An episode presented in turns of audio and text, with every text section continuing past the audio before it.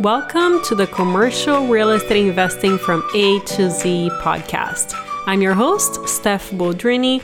We provide straightforward information by bringing excellent guests with real world experience in all topics related to commercial real estate investing.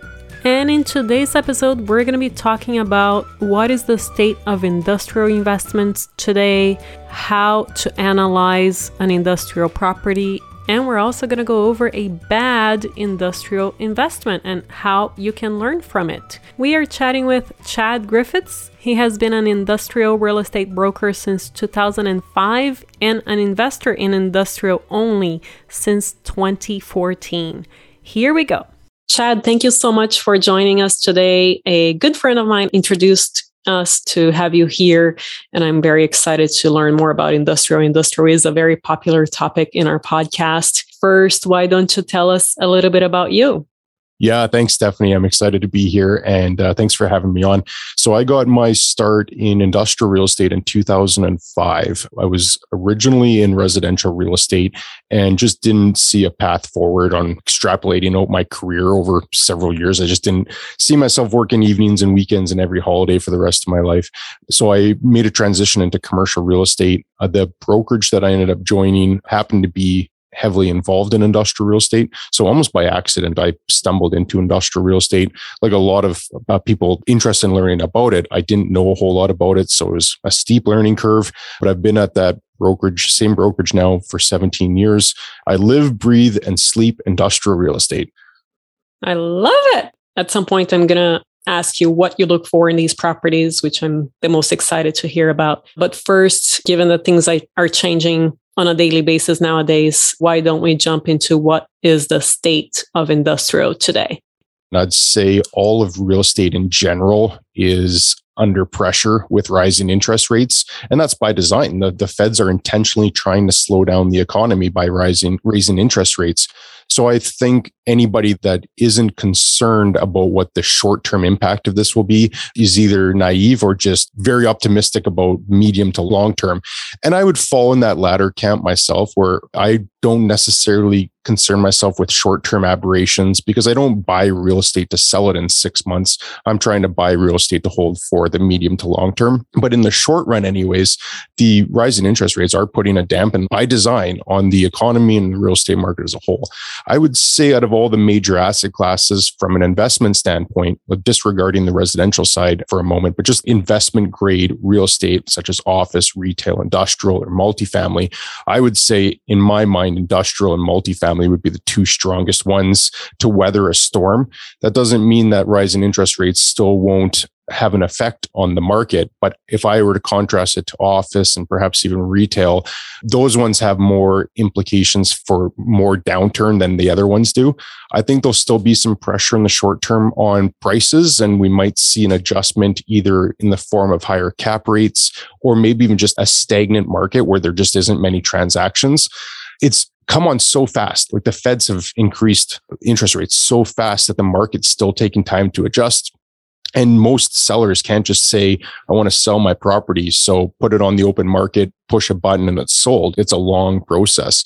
So I think it's going to take time for some of these transactions to trickle through the system for those sales to actually become comparables that other people, whether it's an appraiser or other buyers look at.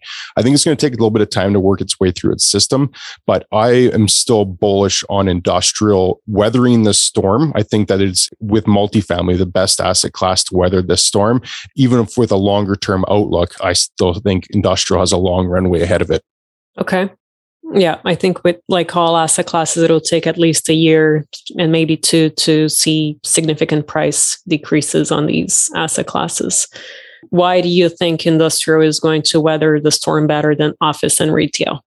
For a number of reasons. I'd say the first is that we're still seeing very low vacancy rates in many key markets. Vancouver is an example in Western Canada. They have sub 0.5% vacancy rate. If like I can't even wrap my head around how low that vacancy rate is. And even in other markets like New York, Inland Empire, so other coastal markets, they're still sub 2%. And even if you go inland, market like Dallas is around the 5% vacancy rate. And you start seeing these really low vacancy rates suggesting that demand is still outpacing supply. The supply can catch up and perhaps overbuild, which is always a risk in real estate as developers just tend to get really optimistic and they overbuild. Until that happens, I still think there's a pretty big buffer for industrial vacancy rates have to increase a lot that we see a corresponding drop in rental rates. I think that that's one of the main reasons. And then I also think that industrial real estate is a pretty attractive asset class for companies that perhaps don't want to lease a conventional office building or they don't want to lease a conventional retail building. And if they can get by in, an industrial zone building, provided the municipality can give them a business license, if they can move from a call it a high profile retail location to a industrial location or if an office user can move from an office tower to a, an industrial building, they can save a tremendous amount of rent. If we go into this economic downturn, which I'm kind of expecting that we are, then companies become a lot more rate sensitive and they're not going to close their doors. Businesses aren't just going to go bankrupt, but they're going to try and be more nimble. So I think that a lot of businesses will look to industrial just to see if they can save some money. And it can't work the other way. A warehousing company can't go into an office tower, go into a retail strip center, but they can flow towards industrial buildings. Vacancy rates are still very low. The outlook for the industry is still high. It has the ability to attract office and retail users. And you made a distinction on warehousing and industrial. What is the difference there? I usually actually break industrial into three subcategories warehousing, which is distribution centers. Like we're all familiar with like an Amazon distribution center. Basically, things just come in, they're stored, prepared for another time, and then they get shipped out. The other major one is manufacturing. Those things are just made, manufactured, produced.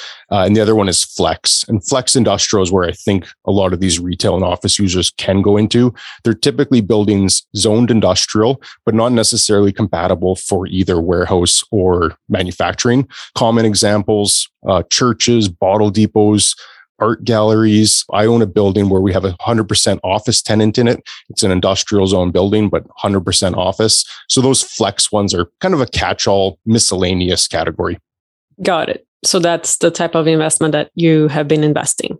Everything that I own is either manufacturing or flex. Warehousing is, is typically a lot larger buildings. There's an Amazon facility right outside of the airport. It's a million square feet quick math, that's probably a $20 million building just by itself. That's out of my budget. Those are usually owned by big institutional guys like pension funds or REITs. So it's just out of my price range. That, that's 2023 goals. Yes, you'll have to put that on my goal board. when you do decide to purchase an industrial property, what is your success criteria for selecting that property? I'm a big believer in actually looking at downside risk first. So instead of trying to convince myself why I should do that deal, which to some extent you have to because there's always reasons to convince yourself not to do a deal. But I do look at that downside risk first. And the way that I do this is what's that property worth vacant? So even if you're buying a, an industrial property and has a five year tenant in there, that tenant might not renew when their term is up. They might go bankrupt any number of reasons can have that tenant move out. So I always go through the exercise of determining what that building is worth if it was vacant and compare that to the pool of available properties for lease and the pool of available properties for sale. Any comparable transaction data that I can offset that against is also helpful. But I just really want to have an understanding what that property is worth vacant. And then it helps me go through the exercise of identifying any things that might be wrong with the building, low ceiling heights or limited power or poor marshaling area for trucks to get into. If that property has any one of those characteristics, at some point that property will be vacant. And I want to know what my downside risk is by identifying that first. And once I'm comfortable that I have a relatively good idea of what that downside risk is, then I'll start building out a pro forma on five or 10 years and making a number of assumptions. You're probably the same as me, Stephanie. You can manipulate a pro forma any way you want to have it spit out numbers that look appealing. But before I even go through that exercise, I'm really just making sure that I don't have exposure that I can't afford. Can we go over maybe a deal that you have recently looked at and you either decided to write an LOI for or not move forward with it? I can actually uh, share one that I bought and subsequently sold and lost money on it, which is what, what, really helped shape my position on this, on why I'm so diligent about this. Mm-hmm. Uh, it was back in 2015. It was a second property that my partner and I bought.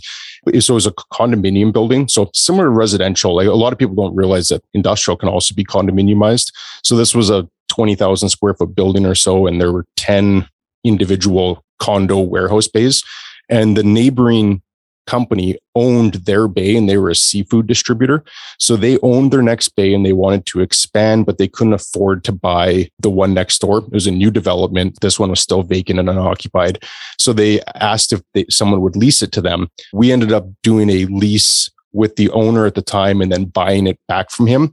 And then the company went and put in a $250,000 cooler. So we're thinking we're geniuses. This company already owns the bay next door. They just invested 250 grand in a cooler. Five years comes up, we're either going to be able to renew them at a higher rate or we can sell it to them at that point. As time came up to it, we got word that they had actually moved to another building and they were preparing to vacate this. And long story short, they were either brilliant in their negotiation tactic on this or we just panicked. But we ended up selling it to them for about a 15% loss because they totally called our bluff on it. The main reason that they were successful in calling our bluff is that it only had a cooler in it. There's not even a washroom, no office space, no washroom. So we would have been forced to pay to have that cooler decommissioned and removed we tried finding other companies for it and we couldn't at the time. So we'd have to pay to get it decommissioned. We'd have to install washrooms. We'd have to install office space.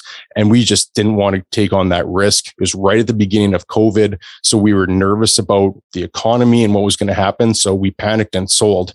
Had I gone through the exercise when we bought that of saying, what is this space worth vacant as opposed to having starry eyes about this neighboring company that will be the natural buyer? Had we actually gone through the motions of saying, what is this worth if these guys don't buy it? I wouldn't have paid the price that I did for that. That's the one property that I've bought so far that I've lost money on. And it was because I didn't treat that property as being vacant.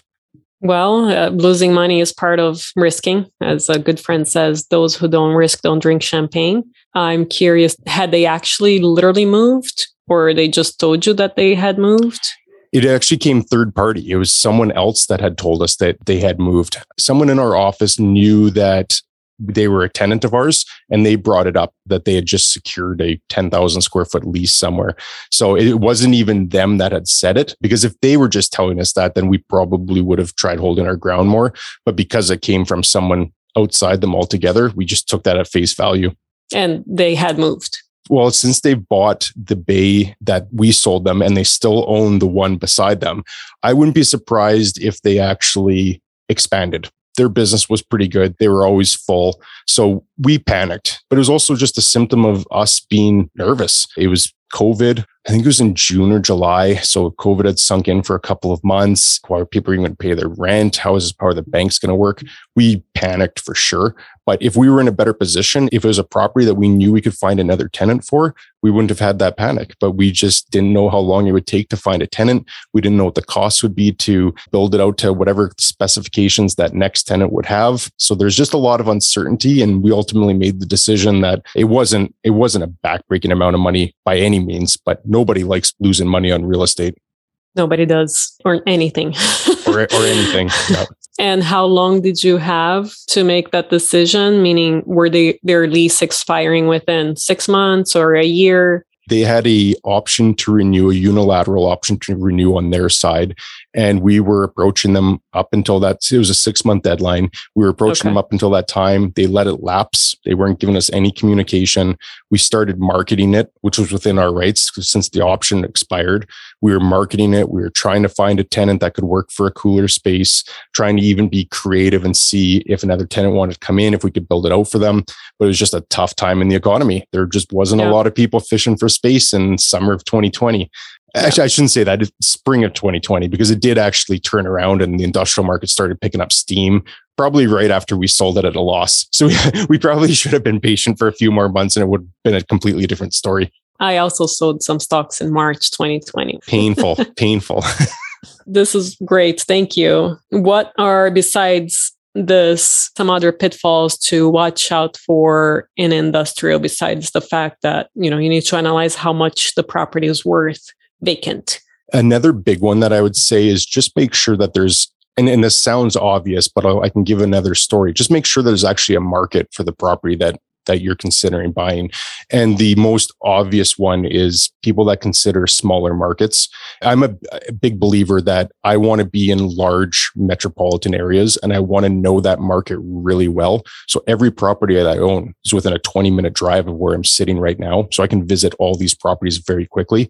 But a lot of people are tempted to invest in smaller markets and in some case, really small markets like small towns, which will historically pay a higher cap rate just for the risk that's in there. But in my mind, it gets to a point where there's no cap rate that can actually incentivize a rational investor to uh, pursue it from the sole standpoint that if it's a really small market and there's only a handful of businesses in that market, if that tenant leaves, and I always go into every property that I look at that the tenant is going to leave at some time, could be 20 years, but at some time the tenant is going to leave. And if it's in a small market, is there actually a market for another company to come in to take that space? And I have a client wearing my broker hat who bought a property in a small market half an hour outside of our major metropolitan area. The tenant left a couple of years ago. They're still paying rent on it, but they vacated it. The company's still paying rent on it. They're trying to sublease it, but the property's been vacant for two years. Their lease technically comes up in I think it's in the next couple of months. What happens if they don't find a tenant for that? Now they've just lost 100% of their cash flow and they're paying property taxes. They're paying the building operating expenses. Even more interesting, there's a provision in their insurance that somebody has to check the property every two days since it's vacant, just to make sure that there's no water damage or no break ins. The main principal who owns that has to drive. And I think for him, it's about a 45 minute one way drive. So he has to drive an hour and a half plus the time it takes him to physically inspect the property every two days just to keep his insurance in place. That's a painful example of things that can go wrong if you don't really understand the market. Kind of a big believer in like a holistically at a 30,000 foot view. Make sure you fully understand what market you're investing in. And when you get more granular, make sure you understand all those downside risks specific to that one property. Thank you. That's awesome. I'm sure there are uh, at least 200 other topics we can talk about. But is there anything else that you think is important for our audience to know that we haven't covered yet? I'm sure it's uh, things that you've probably said on on other episodes, Stephanie, but it's really just be a student of the game.